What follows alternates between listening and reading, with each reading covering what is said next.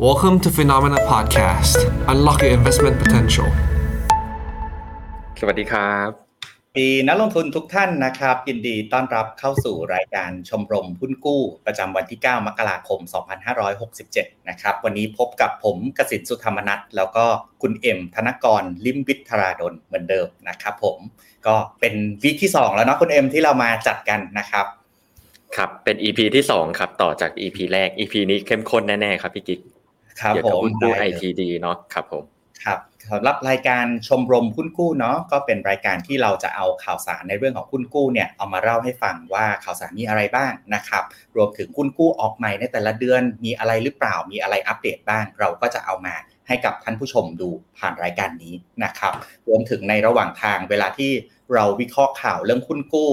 เรามีการเอ่อเข้าไปวิเคราะห์เรื่องหุ้นกู้ต่างๆเนี่ยครับ เราก็จะมีการ educate ไปด้วยเนาะคุณเอ็มก็คือเราจะหยิบเรื่องต่างๆ มาสอนกับนักลงทุนด้วยนะครับ เพื่อบางท่านยังไม่ทราบครับผมครับ ก็ไฮไลท์ของเราวันนี้ครับคุณเอ็มอดีต ปัจจุบันอนาคต หุ้นกู้ ITD เอายังไงต่อนะครับอืมก็วันครับนี้เดี๋ยวคุณเอ็มมาเล่าให้เราฟังเนาะในช่วงของ bond clinic นะครับ ครับ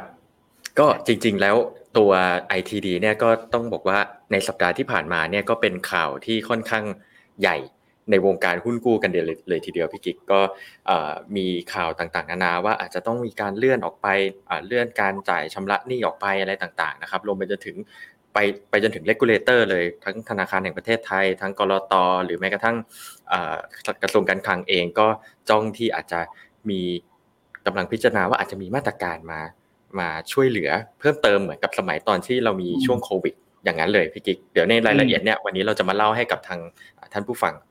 รับฟังกันครับได้ครับ เดี๋ยววันนี้มีวิเคราะห์เต็มๆเนาะแล้ววันนี้คุณเอ็มเอาอืมทีเด็ดมาให้ดูด้วย คือประเด็นครับที่เรา educate ไปเมื่อวีคที่แล้วเนาะคุณเอ็มเมื่อวันอังคารที่แล้วก็คือในเรื่องของครับ default probability ที่เราดึงมาจากครับ Bloomberg ที่ดูกันเนาะว่า default pop ครัเป็บนยังไง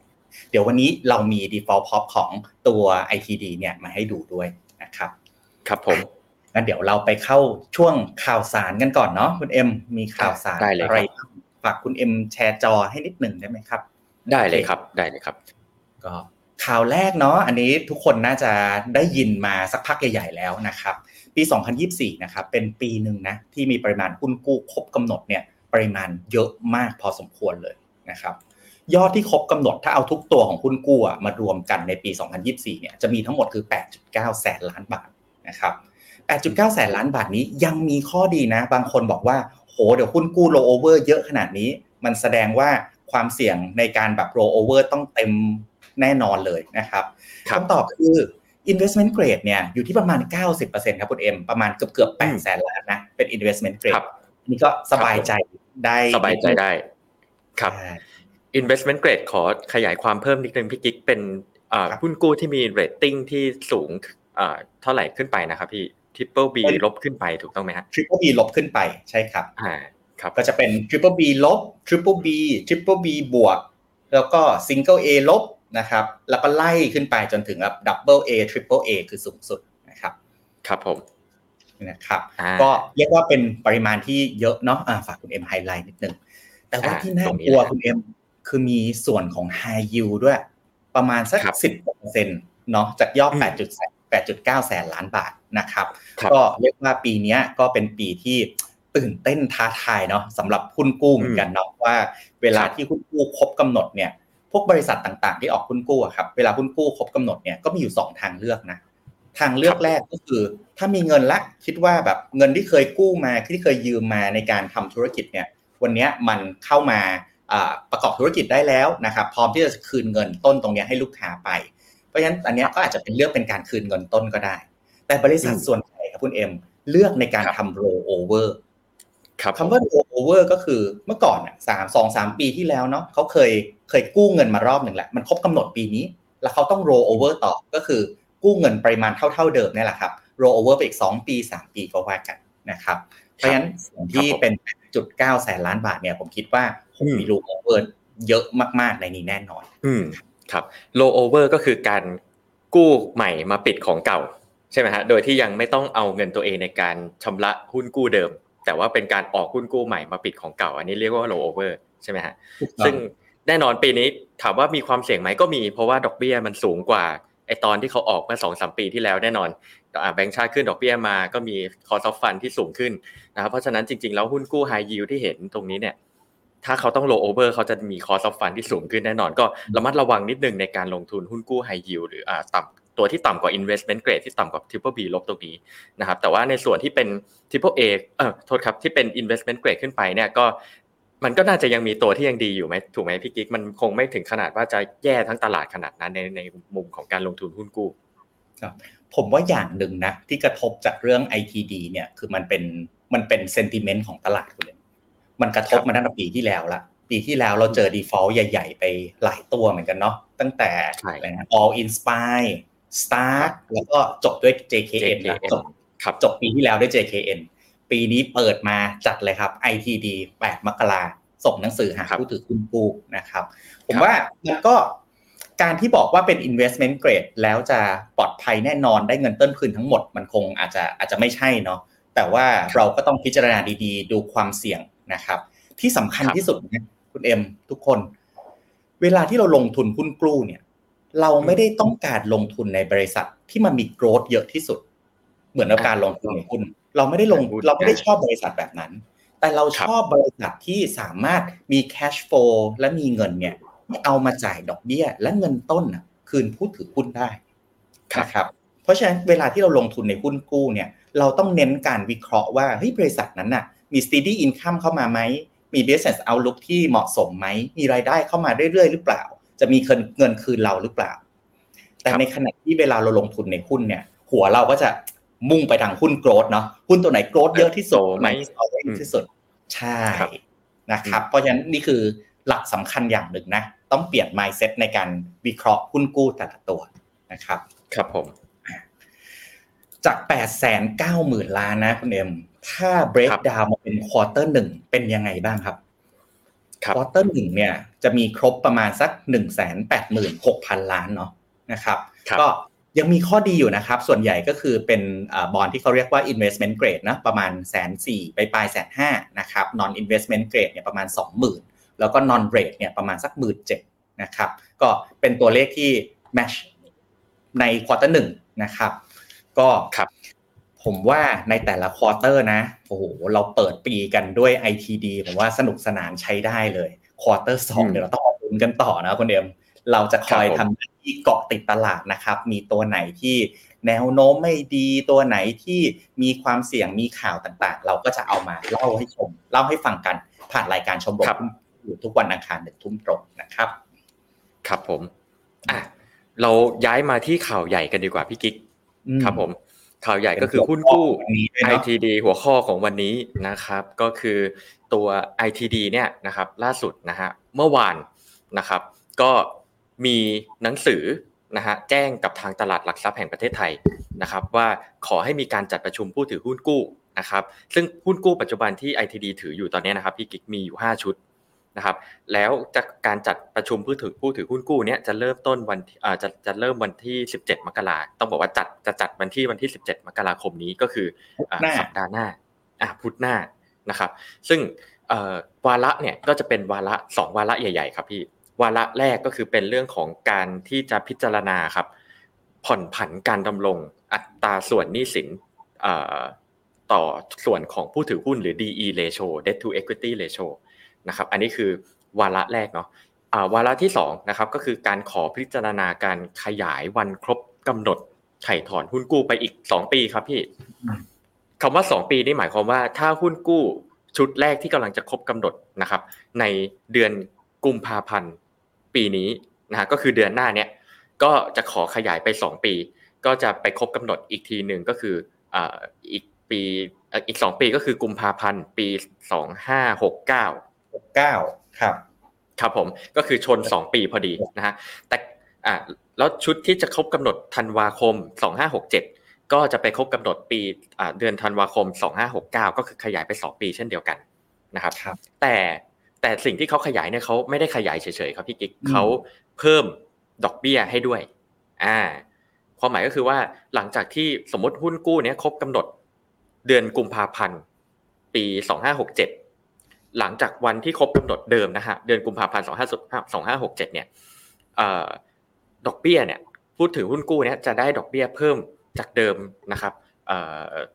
กี่เปอร์เซ็นต์เอ่ยเดี๋ยวสักครู่นะฮะจากปีเอาเป็นว่าจากเดิมปีแรก ถ้าหนึ่งศูนย์จุดสองห้าเปอร์เซ็นต์ใช่ไหมถ้ายืดปีแรกเนี่ยเพิ่มให้ศูนย์จุดสองห้ายืดปีที่สองเนี่ยเพิ่มให้อีกศูนย์จุดห้าศูนย์จุดห้าอ่าก็ถือว่าเป็นการชดเชยในการจ่ายช้าละกันนะครับ ก็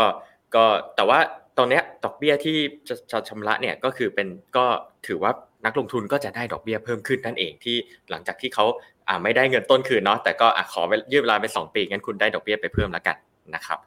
ซึ่ง ITD เองเนี่ยพี่กิ๊กก็ชี้แจงเหตุผลว่าทำไมนะครับเขาถึงต้องมีการขยายตัว การชำระเงินไปด้วยนะครับเขาก็จะชี้แจงว่าที่ผ่านมาเนี่ยครับปีที่แล้วเนี่ยเศรษฐกิจประเทศไทยเนี่ยจริง ๆ แล้วก็อยู่ในช่วงปรับตัวนะครับโครงการต่างๆ ของบริษัทครับพี่กิ๊กก็อยู่ในช่วงดำเนินการอยู่ระหว่างส่งมอบให้กับลูกค้าหน่วยงานภาครัฐอะไรเงี้ยฮะแล้วก็มีปัจจัยอื่น ๆ ที่เข้ามากระทบในส่วนของธุรกิจของเขาอย่างเช่นสงคราม อย่างเช่นราคาวัสดุหรือราคาน้ำมันที่มันสูงขึ้น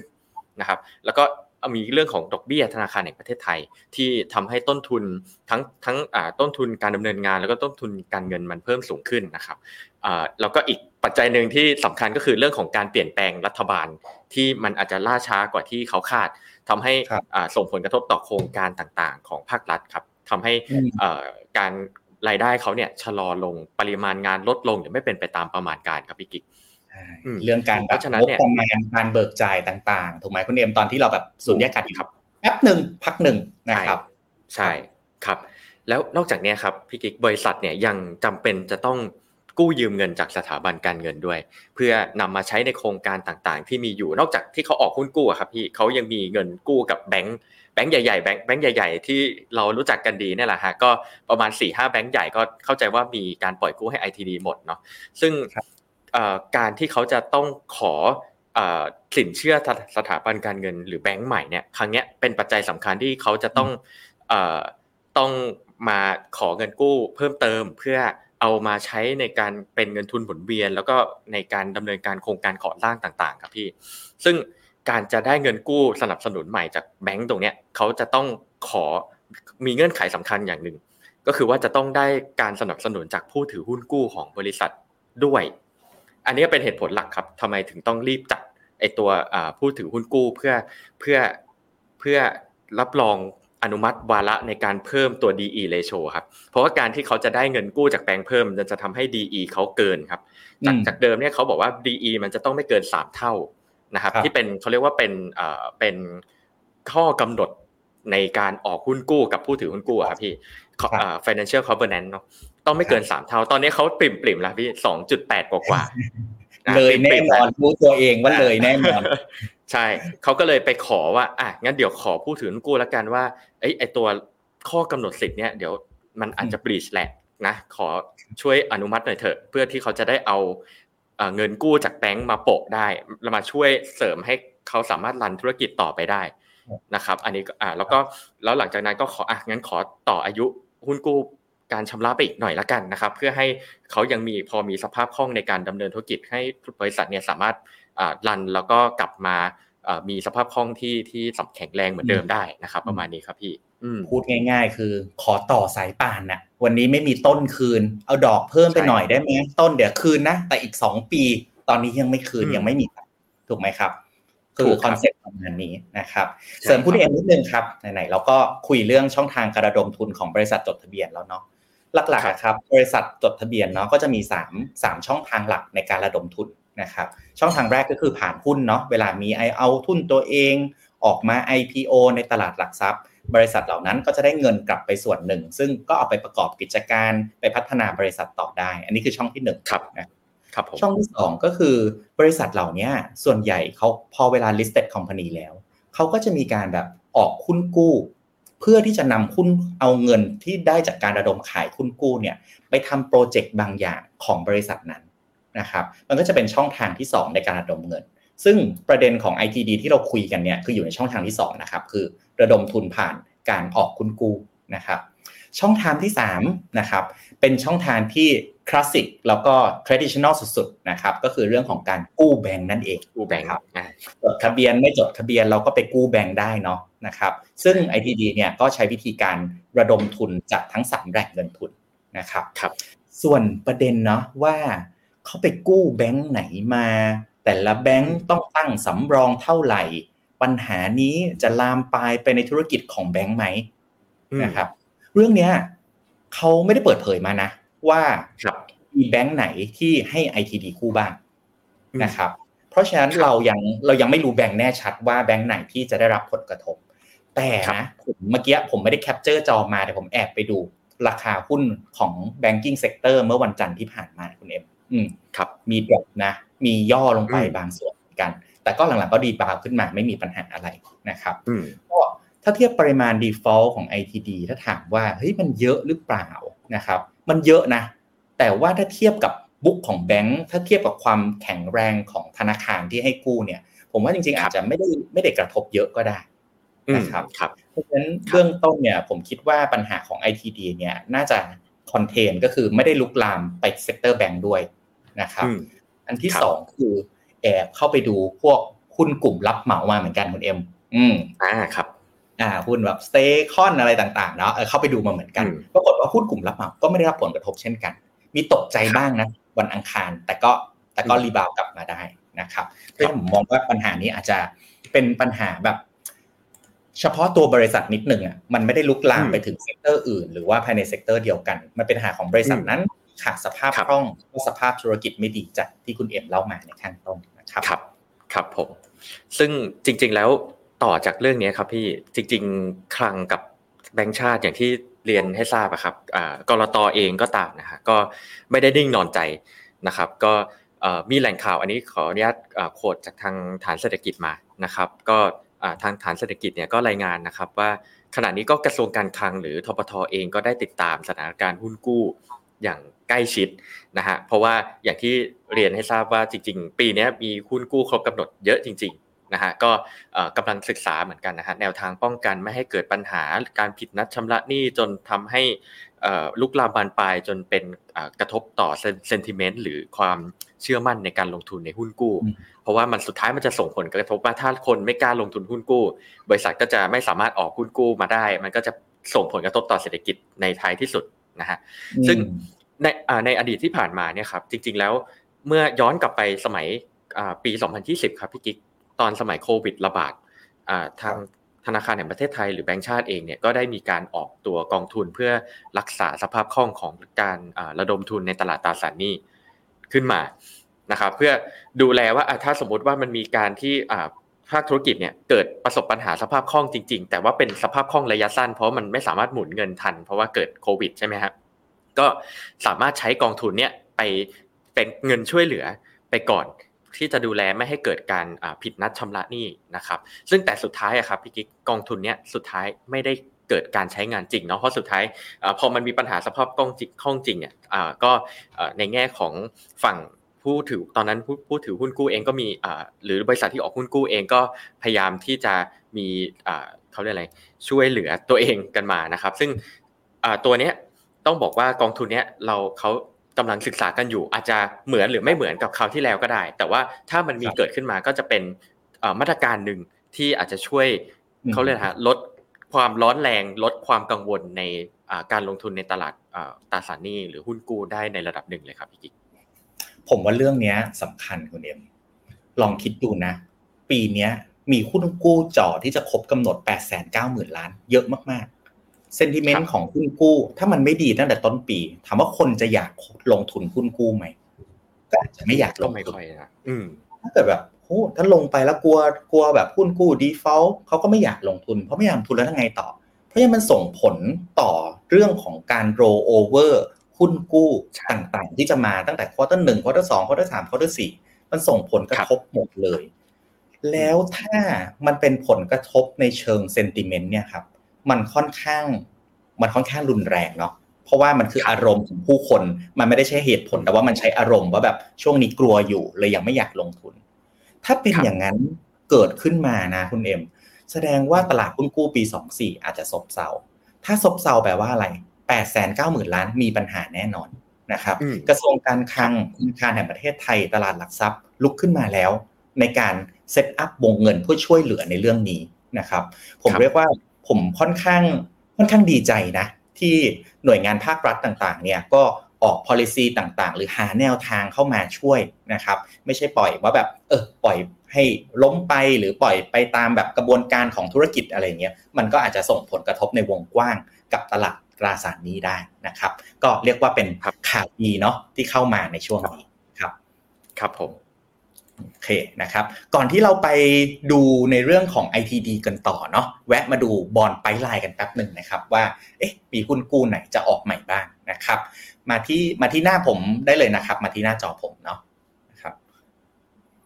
เอ่อพี่กิ๊กเดี๋ยวต้องปรับตัวหน้าจอสักครู่นิดนึงครับเดี๋ยวเดี๋ยวเอาของผมไปก่อนก็ได้ครับพี่โอเคได้ครับ ครับผมอ๋อโอเคครับผม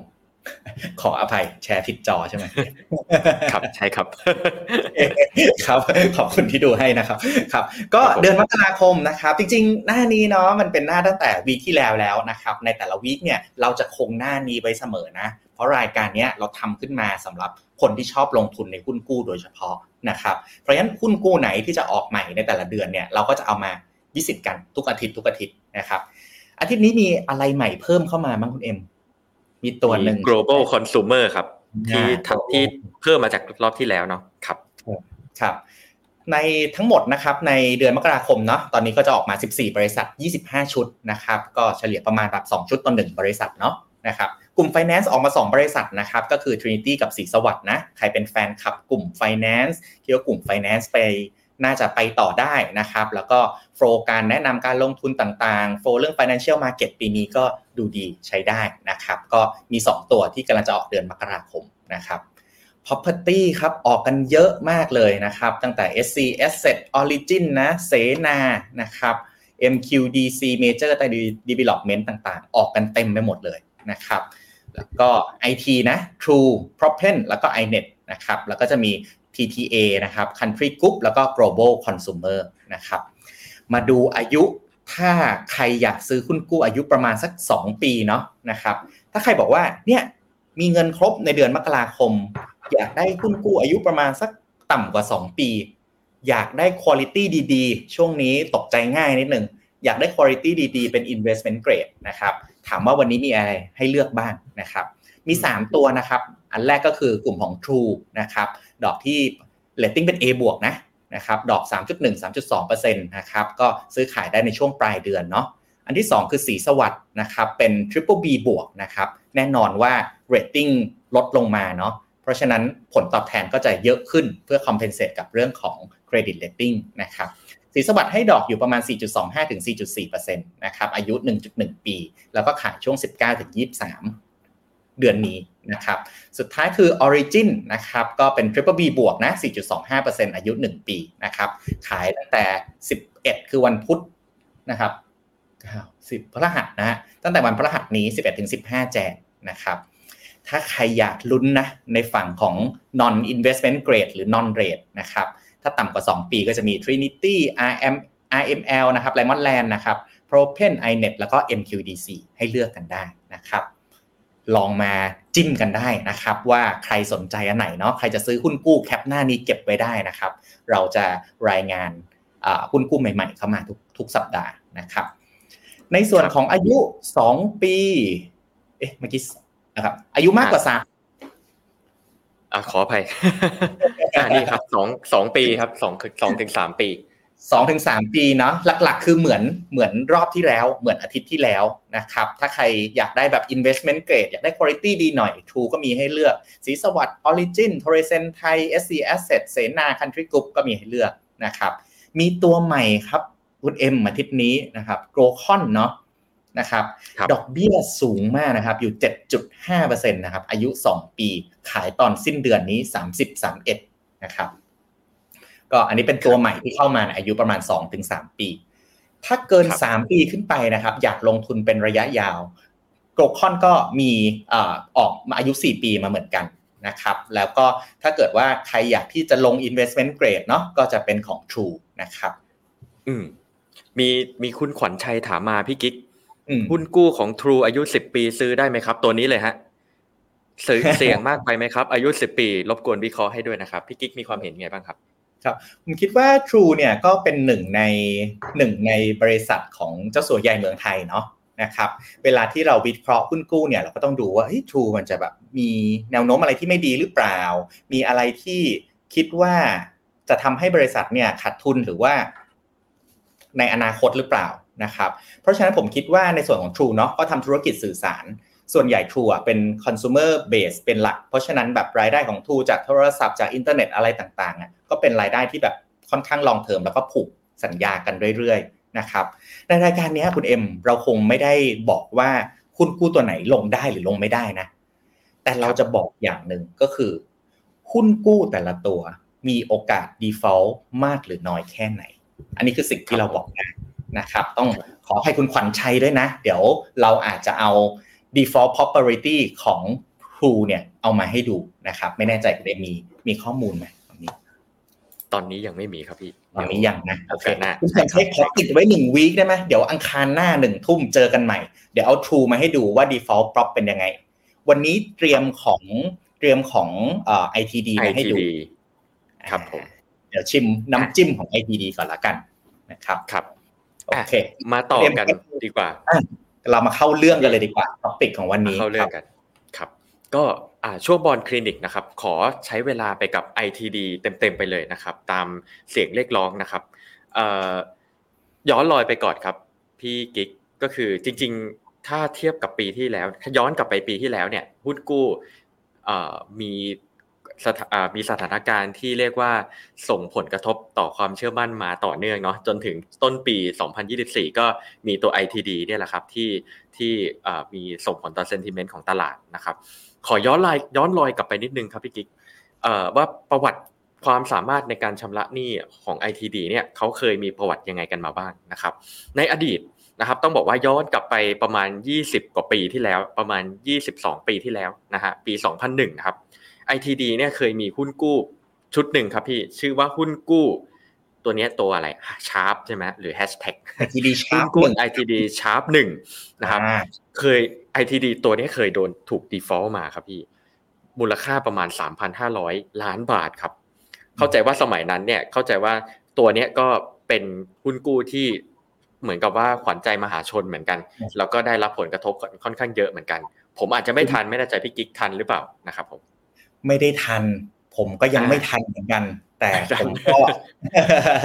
ผมยังไม่ทันแต่ว่าผมก็ไปมี study ย้อนหลังเนาะ ITD sharp หนึ่งนะทุกคนไซส์ค่อนข้างใหญ่ 20 กว่าปีที่แล้วอะไซส์ 3,500 ล้านนี่ใหญ่มากนะครับไอทีดีในวันนั้นเนี่ยเรียกว่าเป็นหนึ่งใน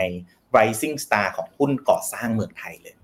เพราะฉะนั้นในช่วงนั้นเนี่ยโหนักลงทุนทั้งรายย่อยสถาบันเข้าไปซื้อ ITD Sharp หนึ่งเต็มไปหมดเลยนะครับก็เป็นหุ้นกู้ขวัญใจประชาชน เกิด default ไปรอบหนึ่งครับ ตอนปี 2001ครับ ครับ ซึ่ง ตอน default เนี่ยนะครับเป็นหุ้นกู้ที่เขาระยะเวลา 10 ปี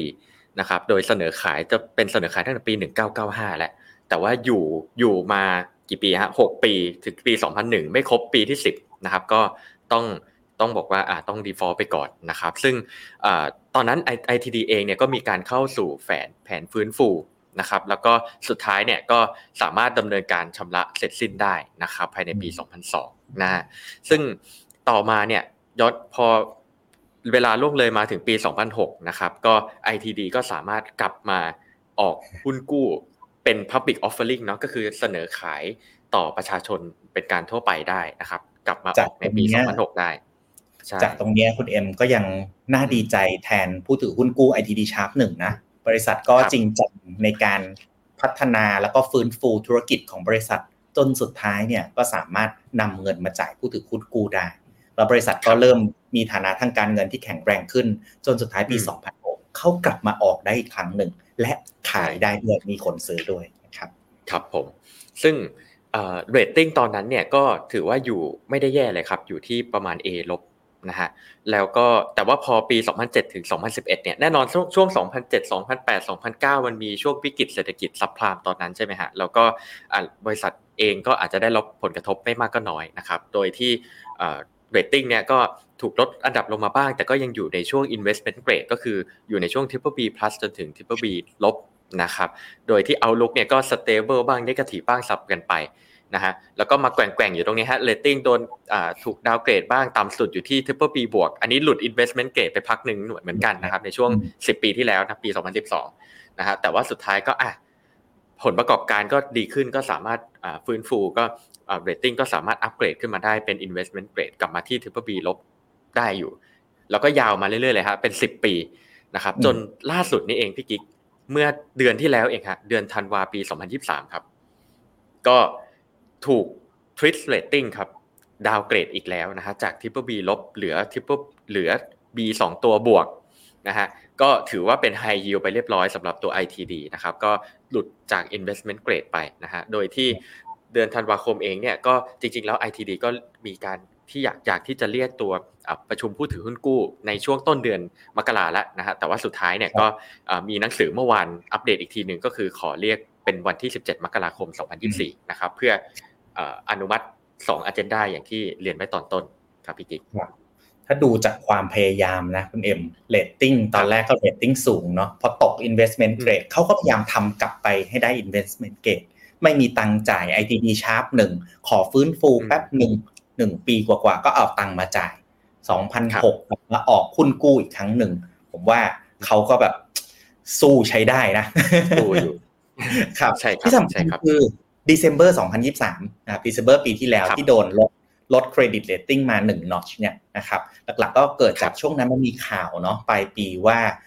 มีหนี้ก้อนหนึ่งครบกำหนด แล้วก็ธนาคารเนี่ยยืดยืดหนี้ก้อนนี้ให้นะครับพอทาง TRIS ดูเรื่องเห็นสภาพคล่องไม่ค่อยดีปุ๊บ ก็เลยมีการ revise rating ของตัว ITD เข้ามาครับครับครับผม แล้วมาดูกันปัจจุบันบ้างดีกว่าครับพี่ว่าแล้วในปัจจุบันที่กำลังจะมีปัญหากันเนี่ยนะฮะว่าคุณกู้คงค้าง 5 ชุด ที่ทาง ITD ปัจจุบันมี outstanding อยู่แล้วขอกำลังจะขอผู้ถือหุ้นกู้เลื่อนชำระออกไปเนี่ยมีอะไรบ้างครับ ก็ตามนี้เลยฮะมีครบกำหนดเร็วที่สุดก็คือวันที่ 15 กุมภาพันธ์ 2024 นี้นะครับ ก็คือ 2,000 ล้าน แล้วก็ยาวไปอีกทีครับ ตอนสิ้นปีเลยฮะวันที่ 4 ธันวาคม 2024 รวมกันประมาณ 3,600 กว่าล้านนะครับ รวมกันในปีนี้ทั้งปีเนี่ยก็ 2,000บวก3,000 กว่าล้านก็ประมาณ 5-6,000ล้านนะครับ ทั้งปีนี้นะฮะ5,600เนาะปีใช่ ปีหน้าปี 2025 มีอีกนะครับ6,000 ก็ก้อนใหญ่พอสมควรเดือนเมษา แล้วก็อีกอีกชุดหนึ่งชุดสุดท้ายก็คือปี 2026 ก็อีก 2,000 กว่าล้าน รวมกันอย่างเงี้ยครับทั้งทั้งสองปีเนี้ยตั้งตั้งแต่ปีนี้จนถึงปี 2026 เนี่ยนะฮะก็เป็นหมื่นนะครับหมื่นสี่พันสี่ร้อยห้าสิบห้าล้านบาทสำหรับหุ้นกู้ที่ กำลังจะครบกำหนดแล้วก็ขอเลื่อนชำชำระหุ้นกู้นี้ออกไปอย่างละสองปีครับพี่ ครับก็เป็นเงินที่เยอะมากนะคุณเอ็ม แต่ว่าดูแล้วมันมีคอมเมนต์นิดหนึ่งก็คือ ดูอย่าง ITD 242A เนาะอย่างเช่นตัวที่จะจะ mature 15 Feb เนี่ยครับหลังวาเลนไทน์หนึ่งวัน เขาเป็นหุ้นกู้ทุกล็อตของ ITD เนี่ยเขาขายให้กับ II กับ High Net Worth อ่า เพราะฉะนั้น II คือ institutional investor เนาะคือสถาบันนะครับ High Net Worth ก็คือลูกค้าที่มี wealth เยอะๆนะครับเขาก็ขายให้กับคนกลุ่มสองกลุ่มนี้เป็นหลักข้อดีอันหนึ่งนะคุณเอ็มผมว่าถึงจะยืดหนี้ในครั้งนี้นะ แต่ผลกระทบอะมันค่อนข้างเป็นวงจำกัดนิดหนึ่งอยู่ที่กลุ่มสองกลุ่มนี้ ใช่ คือมันไม่ได้ spill มาถึง retail ไงถ้าถ้า retail โดน default ไปเยอะๆ แล้วปรากฏว่าเฮ้ยเรามีตังมีภาระต้องเอาไปจ่ายค่าอย่างอื่นต่อ แล้วกดหุ้นกู้ที่เราลงทุนมัน default อันนั้นอะผมว่ากระทบกับระบบเศรษฐกิจเยอะเลยนะครับถ้าผมถ้าผมเข้าใจไม่ผิดย้อนกลับไปหุ้นกู้ที่ขาย PO แล้ว default ก็คือการบินไทยครับพี่กิ๊กอันนั้นน่าจะโดนกันเยอะพอสมควรนะครับ แต่ถ้าเขาจะอ่าในส่วนของ JKN อะไรเงี้ย ก็เป็น หุ้นกู้ที่เขาออกขาย II กับ High Net Worth เหมือนกัน แต่ผมก็เข้าใจว่ากลุ่มนี้ก็จริง ๆ แล้วก็อาจจะไม่เล็กขนาดนั้นนะพี่ก็ไม่ได้เล็กมากแต่ว่าก็คงไม่ได้กระจายวงกว้างเหมือนหุ้นกู้ที่ขาย PO ใช่ใช่ใช่ไม่ได้ไม่ได้ไม่ได้เล็กมากครับ แต่ว่ามันก็ไม่ไม่ไม่ได้กว้างมากเนาะนะครับโอ้พูดถึงการบินไทยตัวนี้ชวนคุณเอ็มคุยนิดนึง ตอนสมัยผมทำงานนะโอ้โห การบินไทยเนี่ย ไม่มีใครบอกว่ามันจะจริงเลยครับ เพราะว่ามัน เป็นหุ้นที่ถือโดยรัฐเนาะเป็นสายการบินแห่งชาติเนี้ยแล้วในวันนั้นน่ะเวลาการบินไทยออกหุ้นกู้มาใหม่โรโอเวอร์สุดท้ายขายได้หมดตลอดเลย มีคนจองซื้อตลอดเลยนะครับ แต่สุดท้ายเนาะตอนนั้นเป็น investment grade ด้วยนะการบินไทยนะครับครับแต่สุดท้ายก็ default ไปเรียบร้อยนะครับ ครับผมอะไรก็ไม่แน่นอนนะฮะต้องติดตามไปเรื่อยๆนะครับเราเรามาวิเคราะห์ตัว สถานะทางการเงิน ITD กันต่อกันดีกว่าครับพี่ว่าทำไมเขาถึงมีปัญหาเกิดขึ้นนะครับ อันนี้เอางบการเงินที่สำคัญของทาง ITD มาให้ดูนะครับ ประมาณ 4 ปีย้อนหลังแล้วก็บวกกับ 9 เดือนของปีที่แล้วนะฮะจะเห็นว่านี่สินรวมก็สูงขึ้นมาเรื่อยๆ ต่อเนื่องนะครับ ในขณะที่ส่วนของผู้ถือหุ้นก็ลดลงเรื่อยๆนะส่วนของผู้ถือหุ้นเนี่ยมันลดลงจากการที่มันมีการขาดทุนสะสมถูกไหมครับพี่เราจะเห็นว่าการกำไรสุทธิของเขาเนี่ย ต้องบอกว่าไม่ได้ไม่ได้กำไรเนาะก็ขาดทุนมาทุกปี โดยเฉพาะปีที่แล้วนะครับที่ขาดทุนประมาณเกือบ 5,000 ล้านสูงพอสมควรนะครับเพราะว่าเขามีรายได้เนี่ยปกติรายได้เขาปีละ 60,000 ล้านกัดขาดทุนไป 5,000 ล้านก็ไม่ไม่ธรรมดานะก็ก็ก็ถือว่าขาดทุนไปค่อนข้างเยอะทำให้ส่วนทุนเขาก็ลดลงค่อนข้างมากนะครับอันนี้ก็เป็นเหตุผลหนึ่งที่เขาค่อนข้างที่จะมีปัญหาทางการเงินพอสมควรนะครับ ไปครับผมแล้ว ไปดูอัตราส่วนทางการเงินของ ITD กันหน่อยนะครับ อันนี้ทางเราทำเทียบกันกับบริษัทที่อยู่ในอุตสาหกรรมเดียวกันขออนุญาตชอการช่างด้วยนะครับ เอามาเปรียบเทียบกันกับทาง ITD นิดนึงนะฮะว่าเมื่อเปรียบเทียบอัตราส่วนทางการเงินแล้วเนี่ยทาง ITD ดูแล้วมันหน้าตามันดีหรือไม่ดียังไงนะครับ ตัวแรกก่อนครับพี่กิ๊ก อัตราส่วนสภาพคล่องนะฮะหรือว่าที่เรียกว่า current ratio นะครับ current current ratio เนี่ยมันคือเอา current asset หารด้วย current liability ถูกไหมฮะก็คือดูดูว่าสินทรัพย์สภาพคล่องเมื่อเทียบกับหนี้สินระยะสั้นมีมากกว่ากี่เท่านะครับ ผลปรากฏว่าต่ำกว่าหนึ่งเท่าครับ ต่ำกว่าหนึ่งเท่าความหมายก็คือว่าปัจจุบันเนี่ย ITD เนี่ยมีหนี้สินระยะสั้นที่มากกว่า มากกว่าสินเอ่อมากกว่าสินทรัพย์ระยะสั้นนะฮะทำให้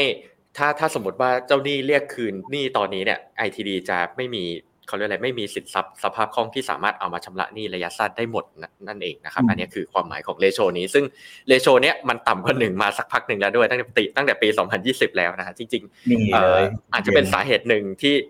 ที่ทริสเขาลดอันดับเครดิตลงมาก็เป็นไปได้นะพี่ครับนี่นี่คุณเอ็มดูง่ายๆเลยนะ ย้อนกลับไปหน้าหนึ่งนะย้อนกลับไปหน้าเห็นไหมว่าสินทรัพย์รวม ถ้าเราดูตั้งแต่ปี 62 มาถึงปัจจุบันนะสินทรัพย์รวมเฮ้ยเพิ่มขึ้นนะ จากประมาณแสนสามพันล้านเนาะเป็นแสนเกือบหมื่นล้าน สินทรัพย์เพิ่มขึ้น แต่ไอ้ที่มันเพิ่มขึ้นเร็วกว่าเนี่ยมันคือหนี้สินเห็นไหมครับคนหนี้สินจากแปดหมื่นแปดพันล้านนะมาแตะแสนล้านในปีหกห้าแล้วก็มาแตะแสนเจ็ดพันล้านในปีหกหกแน่นอนว่าพอเวลาหนี้มากกว่าสินทรัพย์ปุ๊บ current ratio ก็ตกลงเช่นกันนะครับ อันนี้ก็เป็นตัวหนึ่งเนาะที่เราแบบตอนที่เราเรียนการเงินเราก็ดูนะเคอร์เรนต์ควิกแคชใช่ไหมที่เราเคยท่องกันนะตอนเรียนกันใช่ใช่ใช่สมัยเรียนการเงินใช่ครับดูได้ครับครับอะถัดไปครับความสามารถในการชำระดอกเบี้ยครับ interest coverage ratio เป็นยังไงนะครับ อันนี้คือเอาดอกเอา EBIT ครับเกิดกำไรกำไรก่อนหักดอกเบี้ยและภาษีครับ มาหารด้วยอ่าดอกเบี้ยจ่ายครับดูว่าว่ากำไรที่เหลือในการจ่ายดอกเบี้ยมี เท่าไหร่ครับ จะเห็นว่าจากปี 2020 เนี่ยสเท่าใช่ไหมฮะ2021 3 เท่าเนี่ยถือว่าดีขึ้น เพราะว่ามีกำไรมากกว่าดอกเบี้ยดีขึ้นนะฮะแต่พอมาเป็นปี 2022 เนี่ยถือว่าแย่ลงเหลือ 1.77 เท่านะครับผมลองผมลืมเปรียบเทียบกับ CK เลยเมื่อกี้ต้องบอกว่าไอตัวเคอร์เรนเลโชของ CK ก็ดูดีกว่าเนาะเพราะเกิน 1 เท่านะครับอันนี้ถือว่าถือว่าใช้ได้ถือว่าดูดี ตัวไอ interest coverage ratio ของ CK ก็ดีกว่า 2ทับก็คือเขามีความสามารถในการชำระดอกเบี้ยเนี่ยเกินก็คือมีกำไรมากกว่าดอกเบี้ยเนี่ยเกิน 2 เท่า ถือว่าค่อนข้างแข็งแรงกว่า ITD พอสมควร ตัวที่อยากจะไฮไลท์ครับพี่กิ๊กตัวนี้เลยฮะเอ่ออะเอาตัวนี้ดีกว่า debt to equity ratio ครับ ตอนนี้อยู่ที่ 9.5 เท่าครับพี่อ่าตัว DE 9.5 เท่านี้คำนวณมาจากเอา total liability หาร total equity ไปเลยนะครับ เราจะได้เท่านี้เลย ถือว่าสูงมากๆ นะครับแต่เมื่อกี้เมื่อกี้ถ้าท่านผู้ฟังได้ยินตอนที่บอกว่าสามเท่าที่เมื่อกี้บอกว่าถ้าต้องไปขอหุ้นกู้พูดถือหุ้นกู้ เพราะว่าตัว DE ratio จะเกินสามเท่าไอ้สามเท่าอันนั้นจะไม่ใช่ตัวเดียวกันตัวนี้นะครับสามเท่าอันนั้นมันคือ interest bearing debt นะครับ มันคือตัวข้างล่างนะฮะแต่ว่าสามเท่าอ่าคนละคนละเงื่อนไข interest bearing debt คืออะไรพี่กิ๊กมันคือตัวหนี้ที่มีดอกเบี้ย ใช่จะไม่จะไม่รวมพวกหนี้สินอื่น ๆ พวกอ่าเจ้าหนี้การค้าเนี้ยจะไม่เอามารวมเขาจะนับเฉพาะหนี้ที่มีดอกมีเบี้ยแบเท่างนั้นค์นี่แบงค์หนี้นี่แบงค์บอลหนี้หุ้นกู้ใช่ครับ ตอนเนี้ยมีตอนเนี้ย ITD อยู่ที่สี่เท่าแต่ไอ้สามเท่าตรงนั้นอะเขาต้องหักแคชด้วยเขาเรียก net IBD ครับ net interest bearing debt หักแคชออกไปจะเหลือประมาณสักสองเท่ากว่าๆซึ่งมันกำลังจะเกินแล้วฮะอ่าแต่ว่าตอนเนี้ยสิ่งที่เอามาโชว์ตอนนี้ก็ถือว่า ไม่ได้ดูดีเลยครับ ก็ตัว DE ประมาณเกือบสิบเท่า ถือว่าสูงมากๆนะฮะ IBD สี่เท่า to IBD to E สี่เท่าก็ถือว่าสูงมากๆเหมือนกันนะครับก็ก็ถือว่าเป็นภาพที่พอเมื่อเปรียบเทียบกับทางฝั่งชอกันช่างแล้วเนี่ยเราจะเห็นว่าเราจะเห็นชัดเลยว่าทำไม ITD ถึงมีปัญหาครับพี่กิ๊กครับครับอืมก็เวลาที่เราวิเคราะห์เนาะวิเคราะห์รายเอ่อรายตัวอย่างเงี้ยครับ แต่ละอุตสาหกรรมแต่ละ sector ก็จะมีลักษณะของ financial ratio หรือว่าอัตราส่วนทางการเงินเนี่ยที่ไม่เหมือนกัน บางธุรกิจเนาะอาจจะเป็นธุรกิจที่เด็ดเยอะ เราก็ต้องเทียบครับว่าบริษัทนั้นมีเด็ดเยอะหรือเปล่า ถ้าเทียบกับ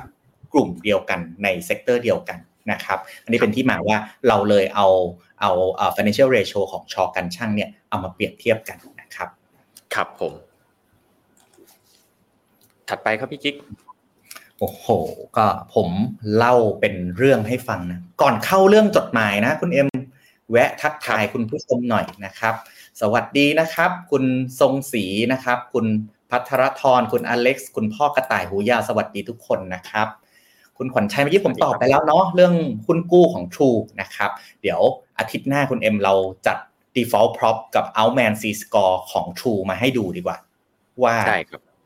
ว่าเอ่อ default prop เป็นยังไงบ้างช่วงนี้ outman เป็นยังไงบ้างช่วงนี้นะครับ ครับก็สวัสดีครับคุณคริสอ่าคุณคริสนี่มา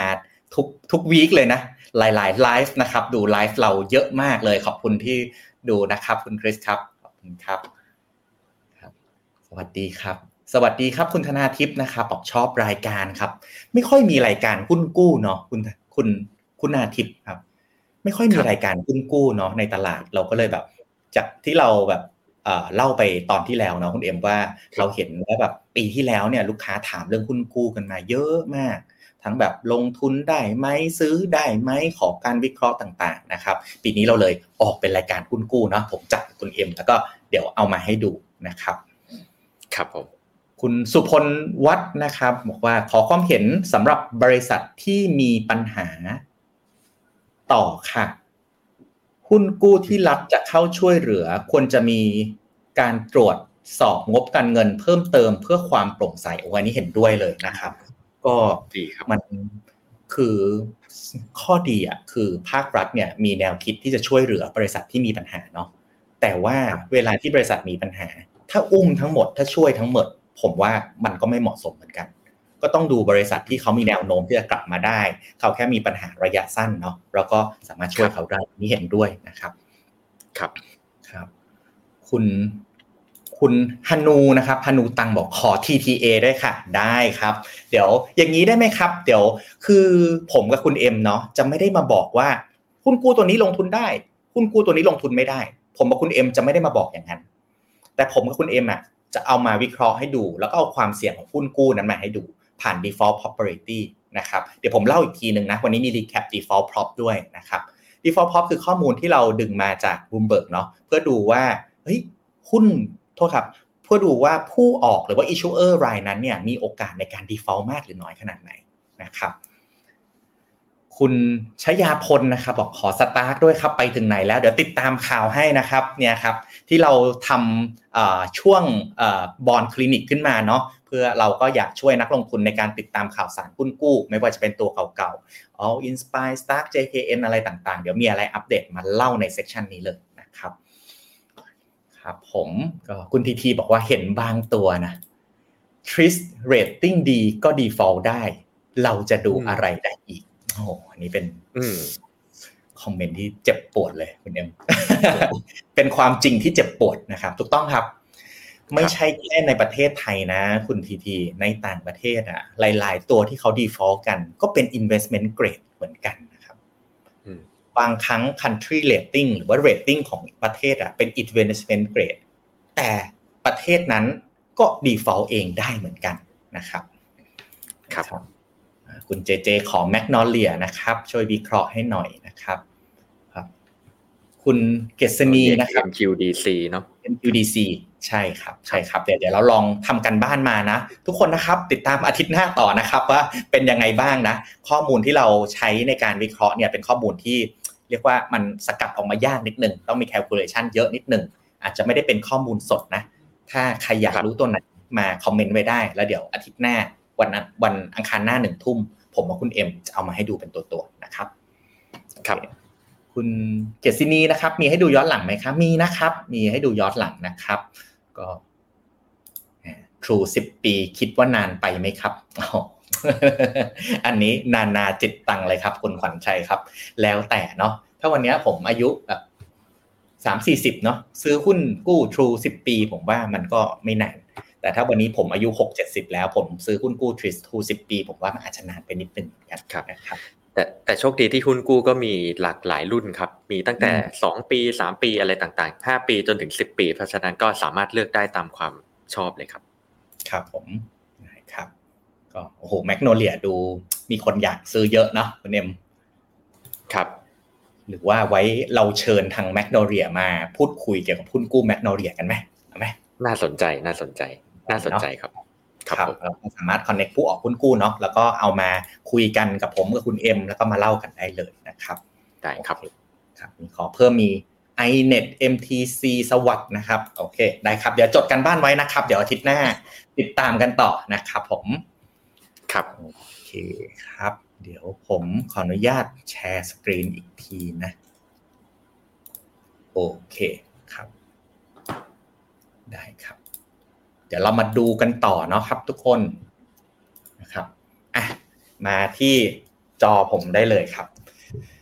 เกิดอะไรขึ้นนะวันที่ 8 ก็คือเมื่อวานเนี่ยนะครับ หน้านี้ผมไปเอามาจากเว็บของตลาดหลักทรัพย์นะครับ ก็ ITD เป็นบริษัทจดทะเบียนเนาะเพราะฉะนั้นเวลาที่มีอะไรเกิดขึ้น เขาก็ต้องแจ้งทางตลาดหลักทรัพย์ด้วยนะครับเมื่อวันที่ 8 มกราคม เมื่อวานนี้เองครับทุกคน ITD ส่งจดหมายเรียกประชุมผู้ถือหุ้นกู้เนาะอย่างที่คุณเอ็มได้เล่าไป มีอยู่2 agenda หลักๆ agenda หนึ่งคือพอขอเพิ่ม DE ratio นะครับนี่มัน DE ratio มันจะแตะ threshold ที่กำหนดไปแล้วอะขอเพิ่มตรงนี้ขึ้นหน่อยนะครับประเด็นที่ 2 วาระที่ 2 ก็คือ เรื่องของการยืดการจ่ายเงินต้นหุ้นกู้นะครับไปอีก 2 ปีในอนาคตนะแต่ว่าก็ไม่ได้ยืดอย่างเดียว ก็มีการจ่ายดอกให้เหมือนเดิม แล้วก็เพิ่มดอกให้ด้วย ปีที่ 1 เพิ่ม 0.25 ปีที่ 2 เพิ่ม 0.5 นะครับผมมาเข้าไปสแกนคุณเอ็ม ผมเอาจดหมายที่ ITD ส่งที่ตลาดหลักทรัพย์มาสแกนทีละบรรทัดบรรทัดเลยว่าเขาพูดว่าอะไรนะครับ ก็สิ่งที่เห็นเนาะมีอยู่ 2 อย่างครับ ในจดหมายประชุมผู้ถือหุ้นกู้เนี่ยเขาบอกว่าสิ่งที่ ITD กำลังประสบปัญหาเนี่ยมีปัญหามาจาก 2 อย่างนะครับ อย่างแรกก็คือสภาพการประกอบธุรกิจที่การได้งานต่างๆ ในปี 66 ที่ผ่านมา เดี๋ยวผมมีเรื่องการให้ได้งานเนี่ยมามาให้ดูด้วยนะครับ เขาได้งานน้อยครับ อันที่2เนี่ยคือเรื่องของการขาดสภาพคล่องภายในบริษัทไปนะครับ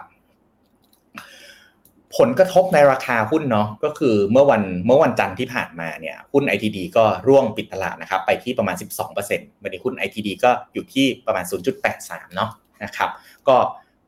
ถึงแม้ว่าปัญหานะจะเกิดในมุมของบอลก็จริง แต่บอลก็เป็นสิ่งที่เป็นเงินกู้ของบริษัทที่กู้เงินมา ก่อนกู้เขาก็บอกอยู่แล้วว่าเขาจะไปทำอะไร แล้วเขาก็บอกด้วยว่าจะสามารถปล่อย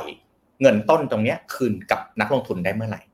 สิ่งที่กระทบหุ้นกู้ มันไม่ได้จำกัดอยู่แค่หุ้นกู้นะครับทุกคน แต่มันจำมันแผ่ไปถึงตัวบริษัทเองด้วย ตัวหุ้นของบริษัทเองด้วยนะครับ ลองคิดดูนะ ถ้าเราลงทุนหุ้นบริษัทที่ไม่มีตังจ่ายหนี้เนี่ย บริษัทนั้นจะเป็นบริษัทที่ดีหรือเปล่านะครับ เพราะฉะนั้น real-time เลยครับ ผลกระทบในราคาหุ้นก็ทำให้ ITD เนี่ยลบไป 12%นะในเมื่อวันจันทร์ที่ผ่านมานะครับ ขอบคุณข้อมูลจากฐานเศรษฐกิจนะครับ ผมเอาเรื่องการประกอบธุรกิจของของ ITD เนี่ยมาเล่าให้ฟังส่วนหนึ่งเนาะนะครับ ย้อนกลับไปก่อน ถ้าในปี 65 นะ ทั้งหมดที่ ITD เขามีเนี่ยมีได้งานมา 8 โครงการ งานสัญญาก่อสร้างกับรถไฟฟ้า ทางก่อสร้างทางยกระดับต่างๆนะครับ มีสัญญากับรอฟอมอสัญญาก่อสร้างทางไอสะพานข้ามแม่น้ำเจ้าพระยากับกรุงเทพสร้างกับกรมราชทัณฑ์นะครับ เป็นสร้างโรงพยาบาลที่กรมราชทัณฑ์แล้วก็สร้างโรงพยาบาลรามารามาธิบดีศรีอยุธยานะครับ รวมถึงนอกจากนั้นเนี่ยก็จะมีเรื่องของสัญญาก่อสร้างกับ TRA Land Development นะครับซึ่งเป็นเรื่องของ Infrastructure นะแล้วก็สัญญากับการประปานครหลวงนะครับอันนี้เป็นงานที่เขาได้มาในปี 65 65 ก็คือเมื่อ 2 ปีที่แล้ว เขาได้มาทั้งหมด 8 งาน มูลค่าของงานรวมกันเนี่ย6.8 หมื่นล้านบาทนะครับก็เรียกว่าเป็นการได้งานที่แบบเยอะมากนะครับสมแล้วที่เป็นแบบหนึ่งในเสือก่อสร้างเมืองไทยเนาะนะครับปี 66 ครับ สิ่งที่เกิดขึ้นคือแบบนี้ ปี 66 เนี่ยเขาได้งานมาแค่หนึ่งโครงการเท่านั้นเอง ก็คือรถไฟความเร็วสูงไทยจีนนะครับ ปริมาณ backlog หรือว่าปริมาณงานที่ได้มาเนี่ยคือประมาณ 9,000 ล้าน แต่งานที่ได้มานะทุกคนก็เป็นงานที่เรียกว่ายังถกเถียงกันไม่จบอะเรื่องรถไฟไทยจีนนะครับยังมีอีกหลายประเด็นที่ยังต้อง discuss กันอยู่นะครับก็ทำให้แบบเอาลุกของงานนี้ก็อาจจะไม่ค่อยดีเท่าไหร่ รวมถึงในอดีตเนาะ ITD ก็จะมีเคสของเรื่องที่ทุกคนรู้จักเนาะก็คือเคสของทวายในพม่านะครับ คุณเอ็มเคยไปพม่ามาด้วยนี่ใช่ปะโอ้ผมไปที่ทวายของ ITD มาเลยครับพี่ที่ทวายเลยเหรอใช่ไปที่ทวายมาเลยเมื่อประมาณย้อนไปเมื่อประมาณหกเจ็ดปีที่แล้วครับพี่พี่กิ๊กต้องบอกว่าตอนนั้นเนี่ยภาพพม่าเนี่ยสวยงามมากเลย มันไม่เหมือนตอนนี้เลยครับพี่ตอนนั้นเอาลุกพม่าเนี่ยคือเพิ่งได้นายกเลือกตั้งมาเป็นองซานซูจีนะครับ ทุกคนคาดว่า จะมีนักลงทุนต่างชาติโถมเข้าไปที่พม่า แล้วการลงทุนในทวายเขตเศรษฐกิจพิเศษทวายของ ITD เนี่ยก็คือเตรียมรองรับ FDI ก็คือเงินลงทุนจากต่างชาติเข้ามาลงทุน พม่านี่คือเตรียมเป็นหับของการคมนาคมการขนส่งตัวสินค้าอะไรต่างๆไงครับ เป็นถึงขนาดนั้นเลยครับ แต่ใครใครจะไปรู้ครับพี่กิ๊กหกเจ็ดปีให้หลังเนี่ย ภาพมันเปลี่ยนเลยฮะกลายเป็นว่าสิ่งที่ ITD ลงไปตอนนี้เนี่ยมันกลับไม่ได้รีเทิร์นกลับมา ยังไม่ได้รีเทิร์นกลับมาเลย มันก็เป็นหนึ่งในปัญหาที่สร้างสร้างอ่าทำให้เขาเกิดปัญหาขึ้นมาตอนนี้ครับพี่คือสภาพของประเทศมันเปลี่ยนจากหน้ามือเป็นหลังมือเลยเนาะคุณเอ็มเมื่อหกปีที่แล้วกับปัจจุบันที่เขามีปัญหาการเมืองภายในประเทศกันอยู่ ถึงขั้นเป็นสงครามการเมืองอย่างเงี้ยมันก็เอาลุกเปลี่ยนหมดเลย เพราะฉะนั้นทวายผมว่ากลับมายากครับ นอกจากทวายนะคุณเอ็มมีอีกอันหนึ่งจำได้ไหมไอทีดีเหมืองโปแทสอ่าใช่ อืม อันนี้ผมไม่เคยไป ไม่เคยไปใช่ไหมครับเหมืองโปแทสก็มีปัญหาเหมือนกันนะครับ ก็เรียกว่าธุรกิจของ ITD เนาะในช่วงปี 65 ยังโอเคอยู่ แต่ 66 เนี่ยเริ่มไม่โอเคละ ได้งานน้อยมากครับนะอาจจะมีเรื่องเรื่องหนึ่งนะ ที่หลาย ๆ คนอาจจะลืมไปนะครับจำเรื่องนี้ได้ไหมครับ คุณเปรมชัยกันนสูตรนะครับ หัวเรือใหญ่ของ ITD เนาะนะครับก็เมื่อประมาณสักปี 21เนาะช่วงปลายปี 21 ก็มีมีคดีเรื่องเสือดำนะครับที่เข้าไปยิงเสือดำเนาะนะครับล่าสุดครับคุณเปรมชัยก็ได้รับการปล่อยตัวมาแล้วเนาะเมื่อเดือนตุลาคมปีที่แล้วนะครับในช่วงที่คุณเปรมชัยไม่อยู่เนี่ยเขาก็ให้ลูกชายคนเล็กนะขึ้นมาดูแลบริษัท ITD แทนนะครับในช่วงนั้นเนี่ยก็ อารมณ์ก็คล้ายๆ กับการประคองบริษัทแหละ แต่ที่ผ่านมานะ ผมอ่านในหน้าข่าวคุณเปรมชัยก็เตรียมตัวให้กับลูกชายคนนี้ในการพาไปประชุมต่างๆ พาไปนิโคชิเอตดีลสำคัญต่างๆ เพื่อเตรียมพร้อมลูกชายให้รับในการเป็นผู้สืบทอดธุรกิจนะครับ แต่แน่นอนว่าในช่วงที่คุณเปรมชัยไม่อยู่เนี่ยหัวเรือใหญ่ของ ITD คนที่เขาไปหางาน คนที่บริหารงานต่างๆ อยู่หน้างานกับ ITD คนนั้นก็หายไปแล้วก็เป็นลูกชายที่ทำหน้าที่ขึ้นมาแทนนะครับ ก็ในระหว่างการเชื่อมต่อก็อาจจะทำให้บริษัทมีปัญหามาก เพราะฉะนั้นเรื่องของหัวเรือใหญ่เนี่ยผมว่าก็สำคัญมากๆเรื่องหนึ่งนะเรื่องของผู้นำแหละคุณเอ็มว่าใครเป็นผู้นำของบริษัทนะครับ ครับผม เคนะครับจริงๆ ตั้งแต่คุณคุณเปรมชัยไม่ไม่ได้ดูแล ITD เนาะตั้งแต่ช่วงนั้นเนี่ยคือ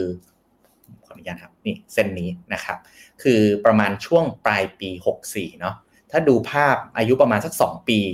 65 66 ทั้งปีเนี่ยหุ้น ITD ก็เรียกว่าอยู่ในช่วงช่วงขาลงมาโดยตลอดนะครับ โดยที่มีลงซ้ำอีกดอกหนึ่งเนี่ยก็คือเรื่องของในช่วงที่มีปัญหาเรื่องหุ้นกู้คือเมื่อวานนี้เอง นะครับรบก็ในปีที่ผ่านมา ITD ติดลบไปแล้วประมาณสัก 62%นะครับครับสิ่งที่เรานำมาให้ดูอย่างหนึ่งครับทุกคนก็คือในเรื่องของ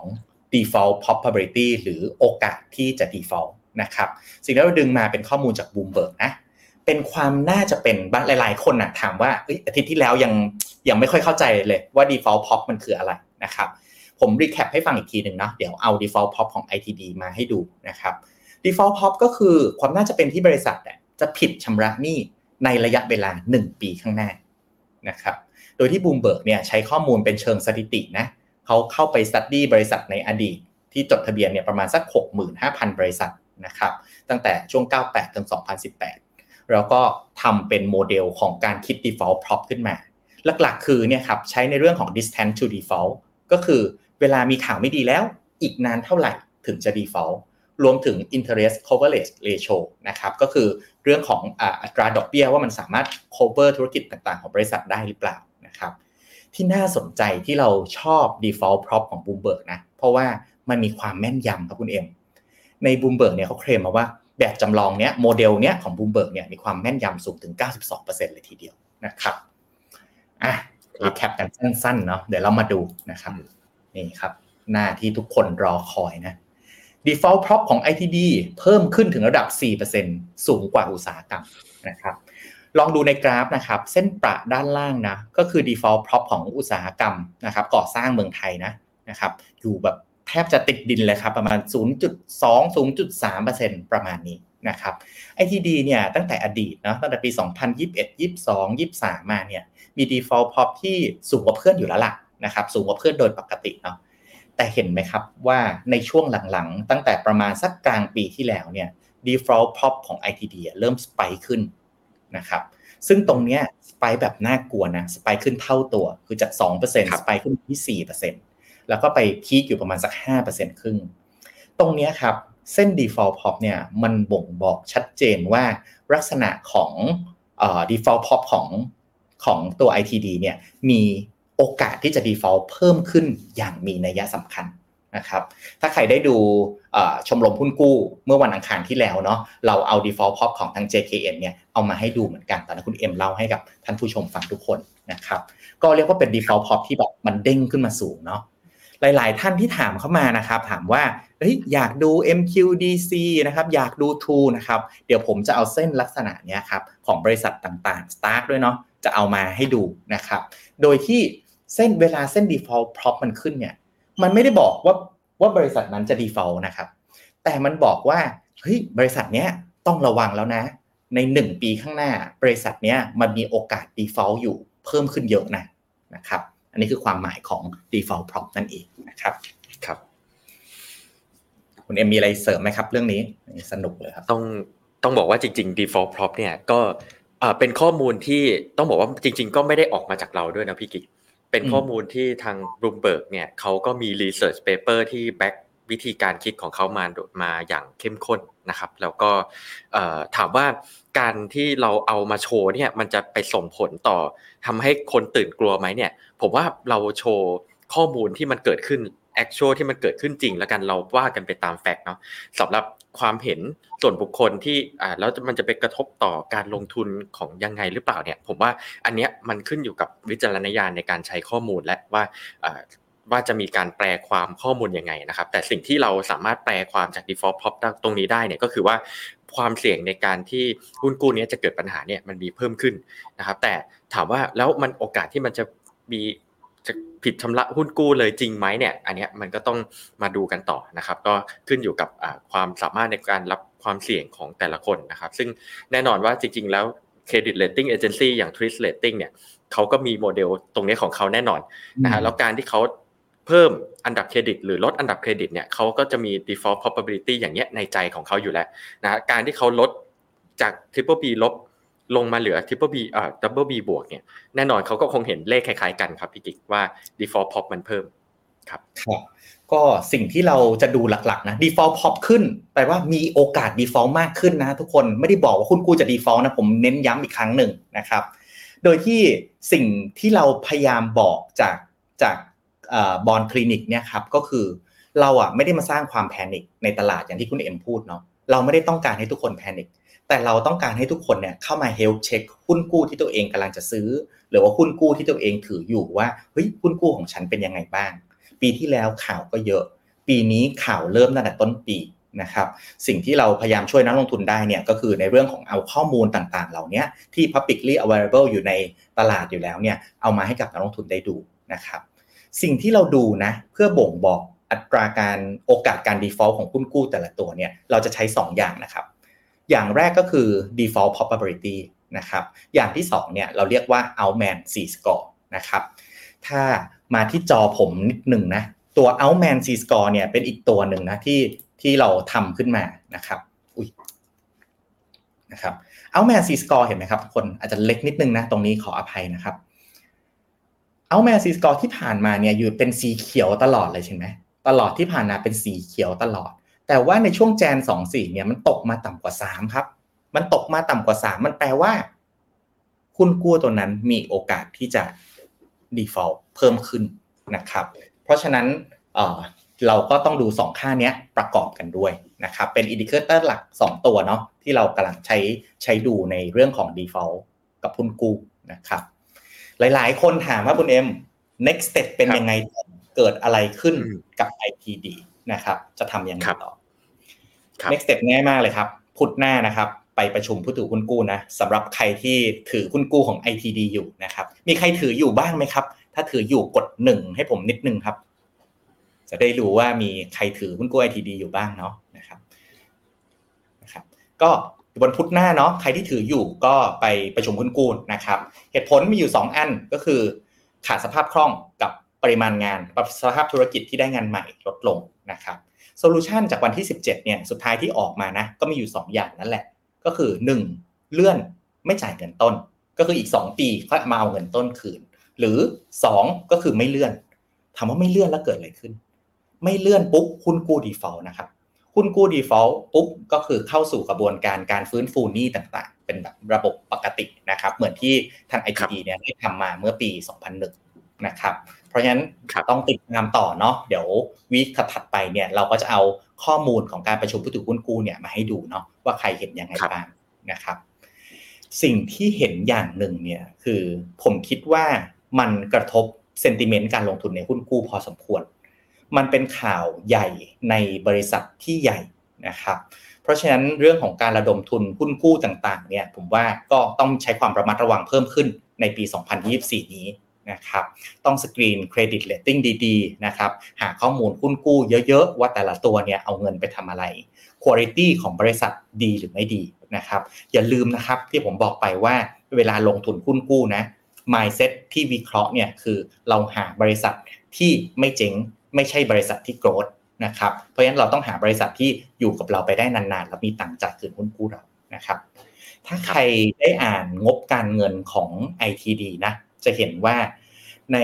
ผมคิดว่าหลายรู้สึกจะหลายปีมาแล้วนะครับอพวกงบการเงินของบริษัทจดทะเบียนเนี่ย auditor ก็จะเข้ามาให้ความเห็นถูกไหมต้องมีแบบ auditor ที่ขึ้นทะเบียนกับตลาดหลักทรัพย์ถึงจะมาตรวจงบได้นะครับครับ auditor หลาย ๆ รอบที่ผ่านมาเนี่ยมีการแสดงความเห็นอย่างมีเงื่อนไขในงบการเงินของ ITD นะครับ ซึ่งมันก็บ่งบอกสัญญาณนี้มาระยะใหญ่ ๆ แล้วนะครับ แต่จะด้วย อะไรก็แล้วแต่เนาะโดยชื่อเสียงของบริษัทด้วยดอกเบี้ยที่จูงใจอะไรต่างๆทำให้ก็คนก็ยังเข้าไปลงทุนแบบเยอะพอสมควรนะครับ เรามาเอาใจช่วย ITD นะครับ ขอให้ทุกท่านที่โอ้โหมี มีคุณอเล็กซ์นะครับ แล้วก็คุณมอนส์พีเอสนะครับ ที่ถือหุ้นกู้ ITD อยู่ครับพี่ก็เป็นกำลังใจให้ครับคุณอเล็กซ์ก็คุณมอนส์ครับ ก็วันที่ 17 ก็คือวันพุธหน้านะครับ อย่าลืมไปเข้าประชุมผู้ถือหุ้นกู้นะครับ เป็นออนไลน์เนาะก็เข้าไปโหวต กันได้นะครับส่วนการโหวตเป็นยังไงครับพี่กิ๊กเดี๋ยวเข้าใจว่าหน้าถัดไปพี่กิ๊กจะเล่าว่าจะมีการโหวตเพื่อให้หุ้นกู้ทั้ง 5 ชุดเนี่ยจะมีการขยายออกไป 2 ปี แล้วก็เพิ่มดอกเบี้ยให้หรือเปล่าถูกไหมครับ ครับผมใช่ครับเอาใจช่วยนะครับ คุณอเล็กซ์คุณคุณมองเซ่พีเอสนะครับ เอาใจช่วยนะครับ อะเรามาดูต่อนะพุธหน้าจะเกิดอะไรขึ้นนะครับจำรูปนี้ได้ไหมครับของคุณเอ็มเนาะหุ้นกู้ ITD 5ตัวที่กำลังจะหมดอายุตั้งแต่ปี 24 ถึงปี 26 นะครับ ไล่ไปทีละตัว ตัวแรกนะ ITD 242A นะครับ อ่านชื่อหุ้นกู้เป็นกันไหมครับ อยากให้เราสอนอ่านชื่อหุ้นกู้ไหมนะครับ อย่าง ITD นะก็คือบริษัทนะฮะ24 ก็คือปีที่ครบกำหนดอายุนะ 2 ก็คือครบกำหนดอายุเดือน2นะครับ A ก็คือซีรีส์ A เป็นรุ่น A นะครับครับ ในรุ่นนี้เนี่ยเขาออกมา 2,000 ล้านนะออกตั้งปี 2019 แล้วนะครับก่อนโควิดอีกนะครับตอนนั้นเนี่ยให้ดอกเบี้ยเนี่ยอยู่ที่ 5 5.25นะครับแล้วก็ถ้าเกิดว่าพุทหน้านะคุณอเล็กซ์คุณมองเซ่นะบอกว่าโอเค ยืดก็ยืด 2 ปีก็ได้นะครับเขาก็จะให้ดอกเบี้ยเนี่ยสำหรับปีที่1เนี่ยเป็น 5.5 แล้วปีที่2เนี่ยเป็น5.75นะครับทุกอย่างจ่ายตอนจบนะครับ ยังจ่ายดอกอยู่นะ แต่จ่ายต้นอีก 2 ปีนะครับครับ ตัวที่2นะครับ 24 DA นะครับ2 24 ก็คือหมดครบกับปี 24 นะ D คือ December นะครับ A ก็คือรุ่น A นะครับออกมา 2,455 ล้าน อันนี้เนี่ยออกไปตั้งแต่ปี 2021 นะครับ คือหลังโควิดนะ หลังเกิดโควิด โควิดฮิตตลาด เนี่ยประมาณสักเดือนเมษาปี 20 นะครับ ก็ตอนนั้นเนี่ยออฟเฟอร์ยิวที่ 5.8 นะครับ ถ้าเกิดว่าได้รับการต่อไปอีก 2 ปีเนี่ยก็จะได้รับดอกเบี้ยที่ 6.05 กับ 6.30 ไปนะครับครับตัวต่อไป 24 DB นะก็หมดนะครับ 20 D ก็คือ December เหมือนกันนะคะรุ่น B นะครับก็ตอนแรก offer ที่5%นะนะครับแล้วก็ได้ที่ 5.25กับ5.5 ถ้าเกิดว่าต่ออายุไปเขาอีก 2 ปีนะครับครับ ที่เหลือครับคุณเอ็มก็จะเป็น ITD 254A นะครับ หมดอายุปี 25 เดือน 4 นะครับ รุ่น A กับ 26 6A นะครับ ทั้ง 2 ตัวเนี่ย ตัวแรกเนี่ย offer ที่ 5.5 แล้วก็ถ้าได้ต่ออายุก็เป็น 5.75 แล้วก็ 6%ก็คือบวกอีก 0.25 ในปีแรกแล้ว0.5 ในปีที่ 2 นะครับ ก็อันนี้เป็นผลลัพธ์เนาะจากการที่เรียกประชุมผู้ถือหุ้นกู้ในวันพุธหน้านะครับ ถ้าเกิดออกมาแล้วผู้ถือหุ้นเกินกึ่งหนึ่งเนี่ยบอกว่าโอเค เรายืดให้คุณนะสองปีแต่ขอดอกเพิ่ม เราก็จะได้รับกันตามนี้ เราก็จะเสียค่าโอกาสค่าเสียโอกาสไปประมาณสองปีนะครับ มองอีกมุมนึงนะคุณเอ็มผมว่าถ้าผมเป็นผู้ถือหุ้นกู้นะ แล้วผมได้ต่ออายุไปอีกสองปีอะแล้วผมก็ได้ดอกเบี้ยเพิ่มขึ้นด้วย อารมณ์มันก็เหมือนคล้ายๆกับเราได้รับเราทำโลโอเวอร์นั่นแหละโลโอเวอร์ใช่ ครับใช่ คือปกติเนี่ยคือถ้าเป็นสถานการณ์ปกติเนี่ย ITD ก็จะออกชุดหุ้นกู้ชุดใหม่เนาะเพื่อมารับกับชุดเก่าที่กำลังจะหมดอายุลงนะครับการทำอย่างเงี้ยเขาเรียกว่าโลโอเวอร์แต่ปัจจุบันเนี่ยตลาดตราสารหนี้ต่างๆอาจจะแบบไม่ค่อยเหมาะสมกับการออกรวมถึงต้นทุนทางการเงินที่ค่อนข้างสูงนะครับดอกเบี้ยสูงเราเห็นเทรนด์ดอกเบี้ยเป็นขาขึ้นมาตลอดนะครับเรื่องต่างๆเหล่านี้เนี่ยก็ทำให้ ITD เนี่ยตัดสินใจแบบนี้นะครับผมครับโอเคครับผม ก็เป็นข้อมูลทั้งหมดเนาะในการในการคุยเรื่อง ITD สำหรับวันนี้นะครับ อดีตเกิดขึ้นมาแล้ว เขาสามารถที่จะกู้ตัวเองกลับมาได้ โดยใช้เวลาประมาณสักปีกว่าๆเท่านั้นเอง สภาพปัจจุบันคือหนี้หนึ่งหมื่นสี่พันกว่าล้านบาท เกือบหนึ่งหมื่นห้าพันล้านบาทกำลังที่จะครบกำหนดอายุในปีสองสี่สองห้าและสองหกนะครับ สิ่งนี้ที่ออกออกมาออกจดหมายมาเมื่อวานเนี่ยกระทบกับปัจจุบันทันทีก็คือกระทบกับราคาหุ้นของ ITD ที่ปรับตัวลง 12%เมื่อวานทันทีนะครับ อนาคตก็คือถ้าวันพุธหน้า ผู้ถือผู้ถือหุ้นกู้ส่วนใหญ่เนี่ยโบทให้ ITD เขายืดการจ่ายเงินต้นไปอีก 2 ปีนะครับ เราก็จะได้ดอกเบี้ยที่เพิ่มกันมาประมาณ 0.25 ในปีแรกแล้วก็ 0. เออโทษครับ0.25ในปีแรกและ0.5ในปีที่2นะครับ ลักษณะคล้ายๆกับการโอเวอร์ดอกเบี้ยจะไม่ได้สูงมากนะ ถ้าเกิดใครดู bond pipeline ตอนแรกที่เราแสดงกันเนาะคุณเอ็มถ้าดอกเบี้ยที่ double B อย่างเงี้ยดอกเบี้ยมันต้องสูงกว่านี้นิดนึงนะครับ แต่ก็ยังดีกว่าเนาะนะครับ อย่างน้อยก็ยังได้ดอกเบี้ยเพิ่มนะครับ ครับ ครับผม ครับผมก็เป็นข้อมูลที่เราเตรียมกันมาในวันนี้ครับผม ได้ครับ งั้นเราไปดูคอมเมนต์ทางทางท่านผู้ชมอีกทีนะครับพี่กิ๊กยังมีพี่อ่าหลาย ๆ ท่านคอมเมนต์มาเต็มเลยนะครับ วันนี้คือคักมากเลยครับเอ่อคุณพศนะครับคอมเมนต์ว่า debt to equity ratio สัดส่วนนี่ต่อทุนสูงมาก อันนี้หมายถึง ITD ใช่ไหมครับ ใช่ครับ สูงมากเลยครับ ก็ค่อนข้างเป็นความเสี่ยงนะฮะ